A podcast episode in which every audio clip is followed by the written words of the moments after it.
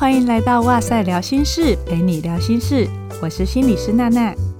很感谢大家听完上一集有关暗恋爱情的那一集之后，私讯和我们分享自己的经验，还有听完的感受。其中有一位听众提到，我们鼓励大家试着交往看看的时候，好像说得太轻易了。因为有没有对象是一回事，有对象以后对方愿不愿意接受又是另外一回事。有些人的状况是有好感但没有到很喜欢，可是偏偏没有到很喜欢，他就不会想要进入一段关系，也无法跟别人搞暧昧，甚至有时候更喜欢一个人独处。所以当我们在节目中提到试着交往看看的时候，反而会给他一种类似心情很差，可是却有人告诉你要努力开心起来，让他反而有一种无力的感觉。这个部分真的很谢谢他回馈给我他听完的感受，这样子我们才能有机会更澄清我们在节目中想要传达的概念。在上一集中提的试着交往看看，背后的意思可能比较像是给自己更多的机会去尝试，经历生命中的酸甜苦辣。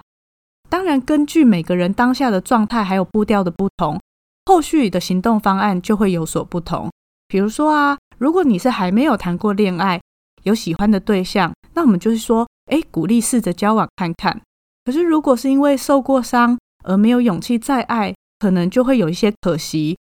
所以我们就会说，你可以找一些方式练习和失落的情绪相处，认识还有了解自己想要的是什么之后，再重新去爱。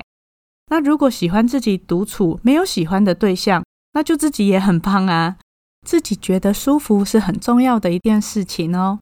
所以如果大家听完以后有什么想法，都非常欢迎让我们知道，我们或许没有办法马上回复，但是会尽量每一个留言都看过。刚好呢，我们就借此延伸到今天想要跟大家谈的主题。不知道大家会不会像我一样常常感到内疚，或者是说良心不安。这边的内疚是指因为自己做了某一件事情而带来负面影响，然后会有一种苦恼的感受。比如说可能是跟朋友约好要去一家你们都很期待的餐厅，可是你却因为有其他事情取消了约会，所以觉得好抱歉哦。那也可能是你原本对自己发誓要每周去跑步2次，可是却一下子找借口说今天天气好热啊，今天空气很不好，好像有空污耶，最后都瘫在沙发上面滑手机。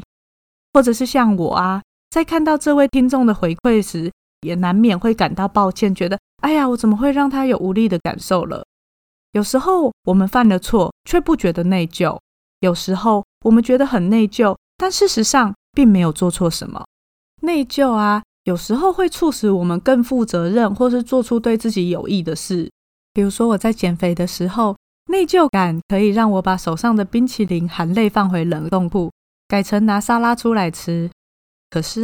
内疚感也可能会让我们变得很消极，因为它常常伴随有负向的情绪，然后久了就会剥夺我们的精力。所以人会内疚很正常，但是要怎么处理内疚就是一个需要学习的课题。刚好最近我收到就近出版社的内疚清理练习这本书，觉得很适合分享给那些经常苛责自己的人。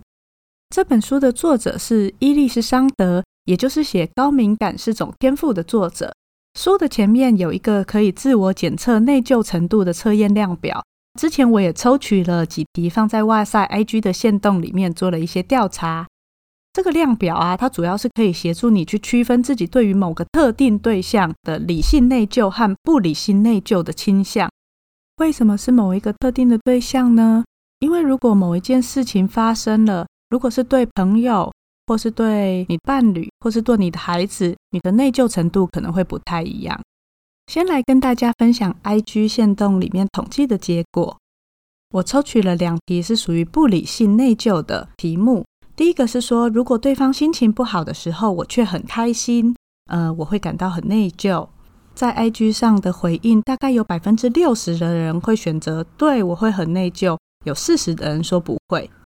我们就可以观察到这是一个不理性内疚的情况，因为我们的情绪不一定需要跟另外一个人做联动，或是要为他的情绪负责。第二个是，如果我很想说些可能会伤害对方的真话，我会感到内疚。这一题有80%的人说他们会感到内疚，然后有20%的人呢说不会。这是一个很有趣的现象，因为这边只是说我很想说，不是你已经说出口。不知道大家是不是有点误会题目的意思了，不过光只是有这个想法，可能有些人就会感觉到内疚。那接下来是2题理性内疚的题目。第一个是说，如果对方觉得我毁了他想做的某件事，我会过意不去并且道歉。有 80% 的人会道歉，那 20% 的人大概就是不会道歉。所谓的理性内疚就是你的内疚可能是合理的，而且你还去做一些适当的行为。第二题呢是，如果对方不满意我所做的事情，我会感到内疚并试图改变自己的行为。这个大概有 65% 的人是选择是， 35% 的人则是觉得我不会改变自己的行为。当然依据你在填这个问题的时候所想到的对象，你的回答的答案可能会不太一样啦。不过这边其实就是要跟大家强调，是我们的内疚有分成理性的和不理性的。所谓理性的内疚是说，你感到内疚的程度与你当下对这个状况有多大的影响力或造成多大的伤害，它会是相对应的，也就是它是合理然后有逻辑的。那所谓不理性的内疚，常常是以当下的状况而言，你内疚的程度太夸张太夸大了。那我觉得区辨这两者很重要，是因为不理性的内疚通常它会扭曲了一些现实，长期下来就会造成你不适应的情况，对你跟别人的关系而言也会是一种破坏。如果对于这个量表有兴趣的话，可以找这一本书来翻一翻，然后它后面会有对于量表分数的解释，你可以借此来看看你对于某一个特定的对象，自己不理性或理性的内疚分数有多高。那当然啊，如果我们可以一直让每个人都很开心，包括自己在内，就能避免产生愧疚感的问题。可是现实中根本不可能嘛，所以问题就在于我们要如何处理自己的内疚感。为了避免内疚感，大家常常会不自觉地使用2种策略。我还蛮喜欢他书里面用那个动物来举例分类的。第一种啊，就是说他会像鸵鸟一样，把头埋进沙子里，避免看到不喜欢的东西。有些人啊，他就是无法承认他们已经做出了选择，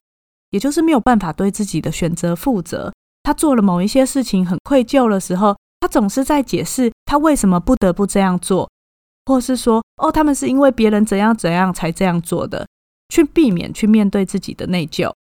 那另外一型的人呢，他是说像蚂蚁一样的人。这些人呢，他就会尽其所能让周围的人都感到开心满足，避免所有不好的事情发生。如果他们那么努力还是失败了，还是有人会感觉到失望，他们就会一直尽其所能的不断做出补偿。常见的啊，就是那种极度合作，或者是会一直去取悦他人的那种人。可是这2种策略或许在当下可以让你缓解或逃开内疚的感受，但是长期下来的坏处是什么呢？如果采取鸵鸟法的人，因为他都把责任丢到别人的身上，所以人际上面就难免会碰到一些冲突，又因为他根本不认为自己是罪魁祸首，所以就很难退一步好好的跟对方谈或是进行和解。那另外一种呢，采取蚂蚁法的人，则是会把自己搞得精疲力竭的，对于他人的期待他可能毫不设限，那你就会变得自己越来越渺小，然后变成了别人期待的奴隶。所以要怎么清理自己内心中不必要的内疚感呢？首先呢，是去记录你跟自己对话的方式，然后用友善的眼光看待自己。这个部分呢，很像我们在做认知行为治疗中最开始的一个步骤，就是去觉察自己的自动化想法。之所以称之为自动化想法，就是它出现得非常的快速，它会在你没有意识到的情况下，就对你的生理还有情绪行为都造成了影响。可是一旦你开始去觉察某些当下，什么想法或者是什么画面飘过你的脑海中，你会很惊讶地发现自己很少去听自己内心的想法或对话，然后就会发现哇，自己平常对自己其实很多严苛的批评哦，像是我真是个白痴，我又把事情搞砸了，或是我就是废物之类的。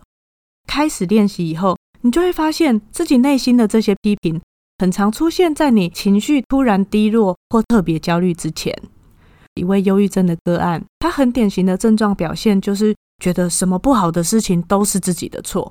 他刚结束了一段关系，会觉得说会分手是因为自己不够好，自己不是一个值得被爱的人，因为自己不够坚强，不够努力，应该要做得更多，才能够去承担自己和对方的议题，所以才会在这段感情中被抛弃。这样的想法也很广泛的出现在他的人际关系模式中，所以他常常很焦虑，然后会做出超出自己能力范围的事情。他做觉察自己对自己对话的练习的时候，在他的记录里面有很多的应该。应该这个词给他一种必须100%达到的感觉，可是有时候现实的状况我们不一定能够做到他这个理想的想法，所以他就会非常的焦虑，甚至为了要摆脱这个焦虑而做出超出自己能力的事情。所以把这个应该替换成可以，当他把他的我应该出现在那里帮助我的朋友，我必须努力对待别人才可以有所回馈，否则我就会被抛下，这样子的想法试着调整成我可以选择在现场，我也可以在我努力又好好生活的范围内先照顾好自己，我才能提供我所能提供的协助。当他试着这么做的时候，原本焦虑程度大概有85分这么高，马上就下降成了40到50分左右。那我们为什么会对自己那么严苛呢？有时候你会发现你说话的那个方式和语气，或许和你父母对你说话的方式是如出一辙的。我们在从小到大不自觉的把那个批评的态度给内化了。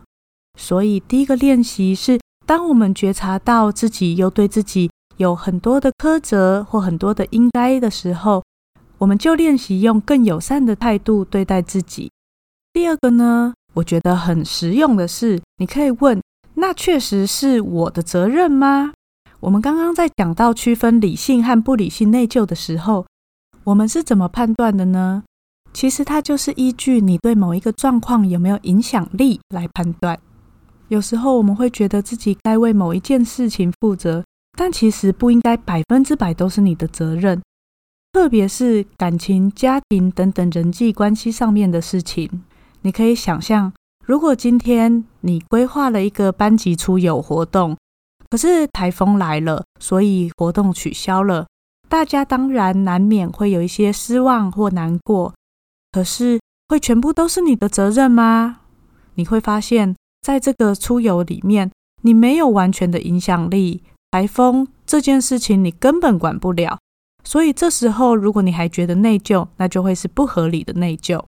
我们刚刚说过，他觉得在感情分手上面他应该要负全部的责任。请他试着问问自己，在这件事情上面我有多少影响力的时候，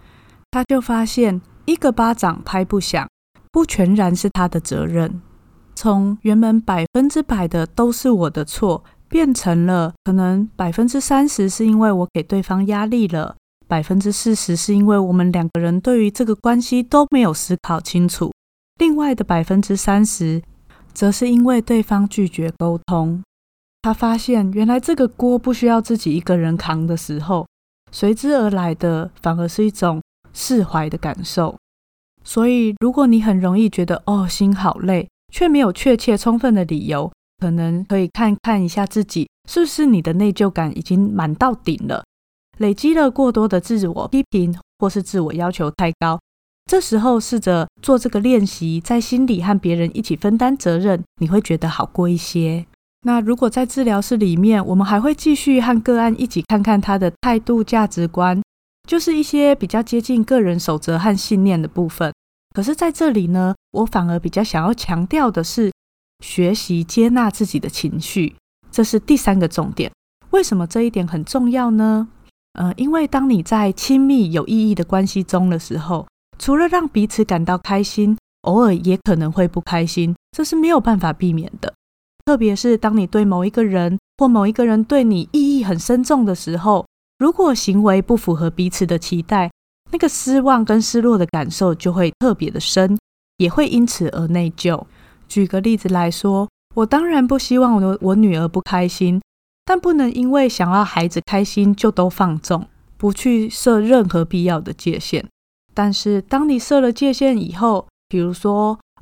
影片只能看20分钟，那一定会跟他内心的期待想要看很久，两个是不相符的。所以他这时候可能会有一些不开心的情绪，